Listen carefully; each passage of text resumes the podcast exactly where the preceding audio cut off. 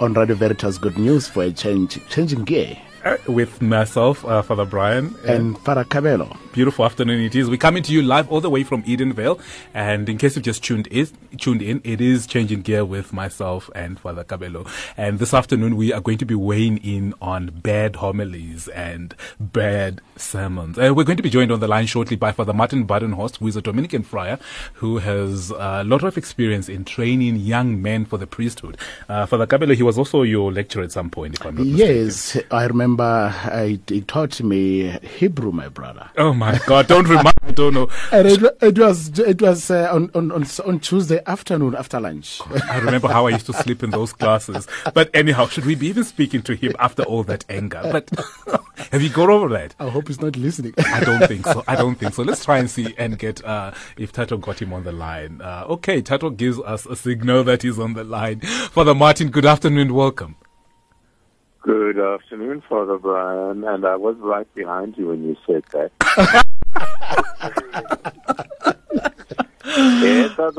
kol goyim kol ha'umim. Amen. Those are lovely moments. Oh my God. All right. Speak for yourself. Father Martin, and uh, good afternoon once again. Welcome to the show. Always a joy to be on Radio Veritas. Father Martin, we've been uh, there's been uh, there's been a lot of talk of late. Um, uh, we had a we had a document that came out a, f- a few weeks ago on uh, bad homilies and uh, the abuse of the lay people by us priests, and uh, the arch, um, the Holy Father himself sent out um, a document to yeah, he also he said he, he, gave us some directives as to how homily should be done, and mm-hmm. one of mm-hmm. the most important, uh, you know, directives the homily should be brief. Mm-hmm.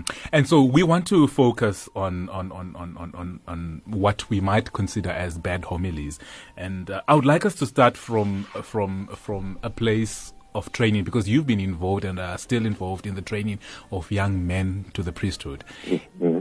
Is there training when it comes to preaching and how to say sermons and how to prepare for for for for for Sunday masses and what is going to be delivered. Is there a course in the seminary? Are students taught how to do these things? Yes, there's a course called homiletics in seminary mm-hmm. that um, carries on over two and sometimes three years. A little bit depends on how the programs change mm-hmm. um, from time to time, but at least two years of homiletics. Mm-hmm. And that is the, the art and the method of preaching. Okay. Of course, every person has to find their own way in this. Mm-hmm. Uh, the homiletics course can only set you on the road. It doesn't supply you with everything you'll ever need for the preaching situation. Mm. So that course equips the students with the basic skills. With the basic skills. And, you know, it's like anything with basic skills. You've got to keep on practicing the basic skills no matter how far advanced you are. Ask any soccer player about that. Um, you always have to go back to the basics, even as you build your skill set, as you build what's a very important part of preaching for me is intuition, the contact with the congregation. Mm-hmm. For no matter how well you prepare a homily, um, or how wonderful you think it is in your own mind, mm-hmm. you've always got to allow that room for God's Spirit to speak to you in that situation. Mm-hmm. Never entirely abandoning what you've prepared, but open to the, the dialogue of the Spirit and the dialogue with the congregation that happens during the first part of the Mass and how they receive the word when it's proclaimed. Hmm. Interesting, Father, Father, Father Martin. You said you know we should stick to the basic um, skills, and it's true that uh, you know at at at a, at a, at a you know we are taught uh, homiletics well. Uh, but sometimes, after some time, we lose the basics. What do you think could be the causes of uh, many priests to you know to live or forgotten those basics, so that um, we know that you know the, the, the uh, you know the consequences. Of course, if you if you forget in the basics, you really don't give a good homily. What could be the cause of that? One of the worst sins on the side of a priest is uh, not realizing that the Word of God is living. Mm. And it's so easy with our three year Sunday cycle and our two year weekly cycle, within three years of your ordination, to have all your Sunday sermons worked out for the next for the rest of your life. Mm. And every three years, predictably preach the same sermon. or even worse, preach the same sermon at every mass in season and out of, out of season, and not allow the living word to speak to you as you approach the Sunday and the congregation, because the living word is also present in the congregation, what it might be going through, um, the problems and the joys that are a part of that congregation. So, Father Martin, would that constitute a bad sermon? Or What, what? just re-preaching every three years? Yes, or or pulling off the internet because some some Well, of pulling off the internet is even worse because you cannot use somebody else's word. The lack of genuineness um, comes across immediately. what then really constitutes a bad homily or a bad sermon. The really bad sermon is where you do nothing more than retell what's just happened in the gospel. Because you bring, as a homilist, through through prayer and through your own interaction with the gospel and with the congregation, you bring to life that situation. You don't just describe what Jesus did. A homily that starts with, well, in today's gospel, we hear Jesus A, B, C, and D, and then gets, never, never gets any further than that. Um, I think is the worst because the gospel speaks the powerful word of God on its own, as proclaimed, and doesn't need to be repeated just by a lazy pastor. Father Martin, uh, how how good is it? Uh, how long should be the good sermon? A really, really good sermon should be about 15 minutes, and an extremely good sermon is about six to seven minutes. Wow, wow. now here we are in the document that uh, was uh, that has been a, a point of discussion that has got many people talking around the world around bad sermons. Um, we had a few examples of what bad sermons would be, and one of the example was when the pastor uses the pulpit to play David Cow and be a comedian, for example. And Yes, and the other is to use it as a bully pulpit. as a what? A bully pulpit. Please explain. Um, to use the opportunity of screaming and shouting at people about um, parish shortcomings. Jesus Christ, um, you know, always used parables, and those were very catchy. Uh, at least they brought them, they were able to bring the me- the meaning. How important in a sermon to bring a story that will, uh, perhaps some people will love the story will love the story and end up laughing, uh, and how important it is for uh, for Martin to incorporate stories in your homily. It all depends on whether you're a good storyteller or not. Um, any technique is useful, and this is, you know, in homiletics, one is given advice, use a story when appropriate. Uh, for some priests, they have the gift of telling an engaging story just to draw people into what they are presenting in the homily. And I say, if you're a good storyteller, if you're an inventive storyteller, and if you're a prayerful storyteller, go with that. Every priest must develop his own style. The problem then arises when uh, the sermon becomes too long and it becomes repetitious, it becomes boring, and you can actually, you're sitting in the pulpit and father's uh, ideas are so unorganized. You can tell how unorganized he is in his mind, and you don't even want to imagine his office. And then you can even tell whether father prepared prepared for this uh, for this sermon because you can tell that things are just trying to be pulled together, and then you get to think what is this man? Because I've had so many people say to us, and even to me personally, say to me, uh, when we leave church, sometimes we uh, we ask ourselves, what was Father saying? You know, or mm. he might have said X and Y. Then people also say, oh, we knew that he, it was directed to Mrs. Sorenso who mm. was sitting in the in the in the in the pews because she didn't want because Mrs. Sorenso maybe was father, father, father is just trying to assert his authority as the sole decider in the parish, and therefore he's telling Mrs. So and so, just because you're in the finance committee doesn't mean that you think you can control me, you know. And he wraps it up mm. in a in a in a little sermon. well, sometimes people do come to you afterwards and say, "Father, that was meant for me."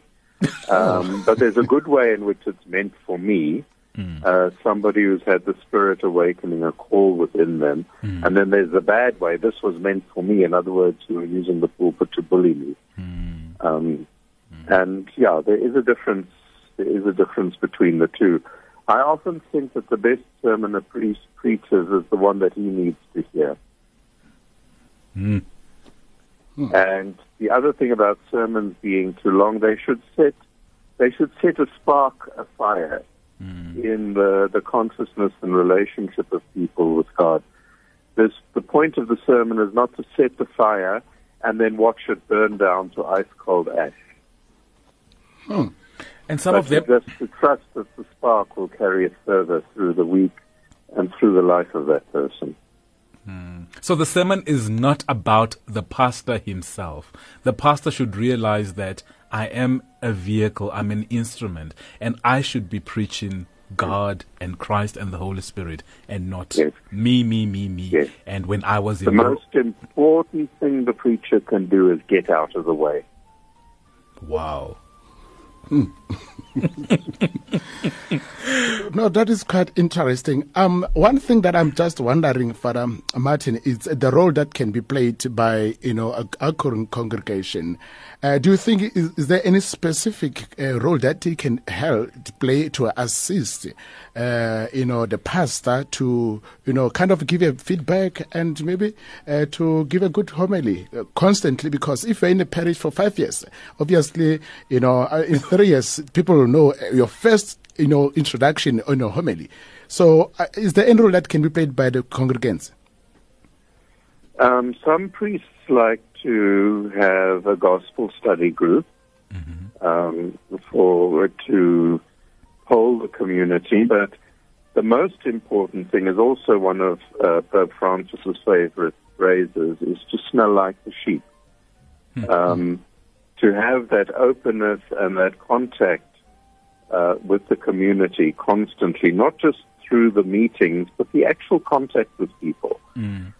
When somebody stops you at the supermarket and pours out a little bit of their heart, uh, not to use that in, in the homily, but to know what the issues are that people are facing. Mm. Um, to, to, not be out of touch. Where you need to listen for God's Spirit giving insight into the life of the congregation. So there are 101 ways in which you can do it, mm. but to remain close to the people themselves, mm. and that means um, stepping off your little clerical pedestal every now and then and truly hearing what people have to say.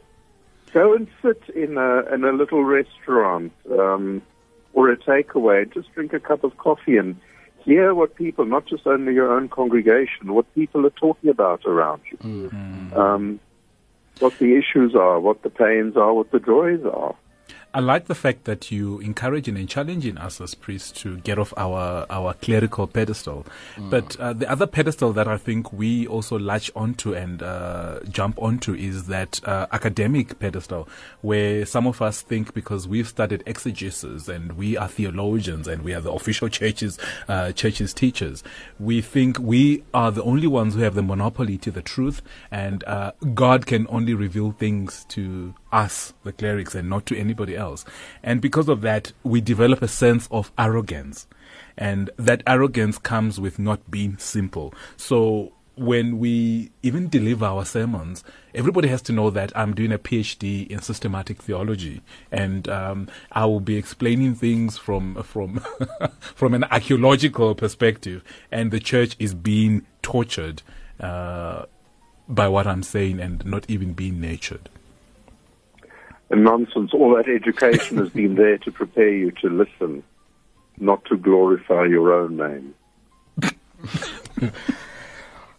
Um, Father Martin, um, with the you know with the influence of uh, you know social media, we see you know our, our, people now. Many Catholic Catholics are exposed to you know pastors giving. Uh, homilies in, in, in, on TV, on radio, and they've got their own style of preaching, uh, and they see that from time to time, and they sometimes go to you know go to church, to Catholic church, to go to mass with the same expectation that what I got from the media, from TV, I will get it uh, uh, in, in, during mass. Don't you think the, our community also sometimes our community sometimes have a huge expectation on priests?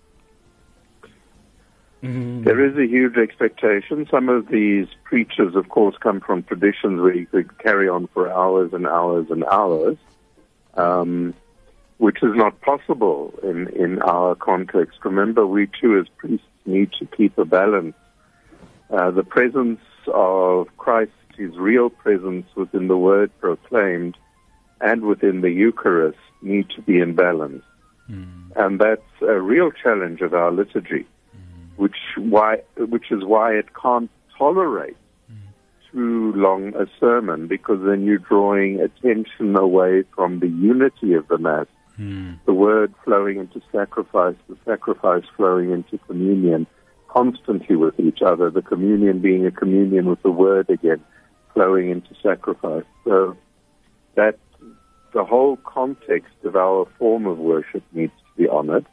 And it's different, yes, from the form of worship in other churches. Mm. There's plenty of room for truly charismatic preaching. Um, it all depends once again on personality, but you need to genuinely place the gifts of your personality, whether it's being charismatic or being quieter, at the service of God. And God will use you to the best of your abilities in that context, but not thinking you can do better than what God wants to do through you. Mm-hmm. And our last question, Father Martin, is uh, came from one of our listeners, and they were saying to us, when people get recruited for certain jobs or when they uh, take on certain uh, certain uh, functions, either be they singing, if you don't have a voice, you cannot be a singer.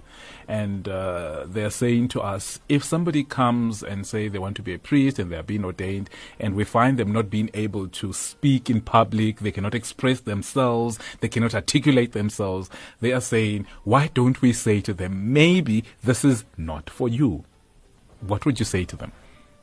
We also need to look at the whole person because preaching is not simply um, those minutes you spend in the pulpit after the gospel. Mm-hmm. Preaching is also the full example of a life lived at the service of God. Mm. And I think here particularly of St. John Vianney, who's the patron saint mm. of people being formed for the priesthood, who was an atrociously bad preacher. Mm.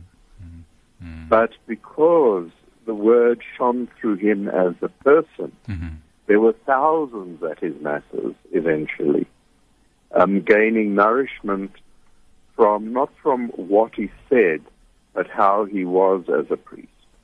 Wow. And I think the people of God must also um, realize that the word takes on many forms, and maybe because they are bored by their priest when he spends that time after the uh, gospel in the pulpit, they are forgetting to look at who he is as a priest and as a whole servant of God in their lives. Mm-hmm.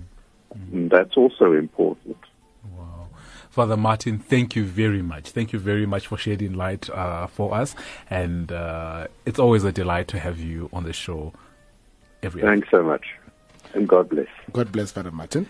It's 19 minutes before the hour 5. And in case you've just tuned in, it is Radio Veritas 576 AM, the only Catholic radio station in South Africa that gives you the good news and the good music for a change. And we're talking talking about abuses during the homily and sermons. And I will be opening the line soon. Would like you to share with us your your experiences of bad sermons. Share with us maybe even your experience of good sermons. Maybe mm. father because of language barrier. Father cannot express himself because it's You know, yeah. father ha ha how isiZulu. ukufunda isiZulu and uh, you know so far that is is limited or maybe it's not about it's just because ufather uh, uyazifila nje. So share with us your experiences of bad sermons. Share with us your experiences of um, abuse towards uh, uh, during the sermon and uh, bad homilies. We'd like to hear from you. It is changing gear that station that gives you uh, good news and uh, Good news for a change. Father Brian, you are, you are enjoying yourself. Radio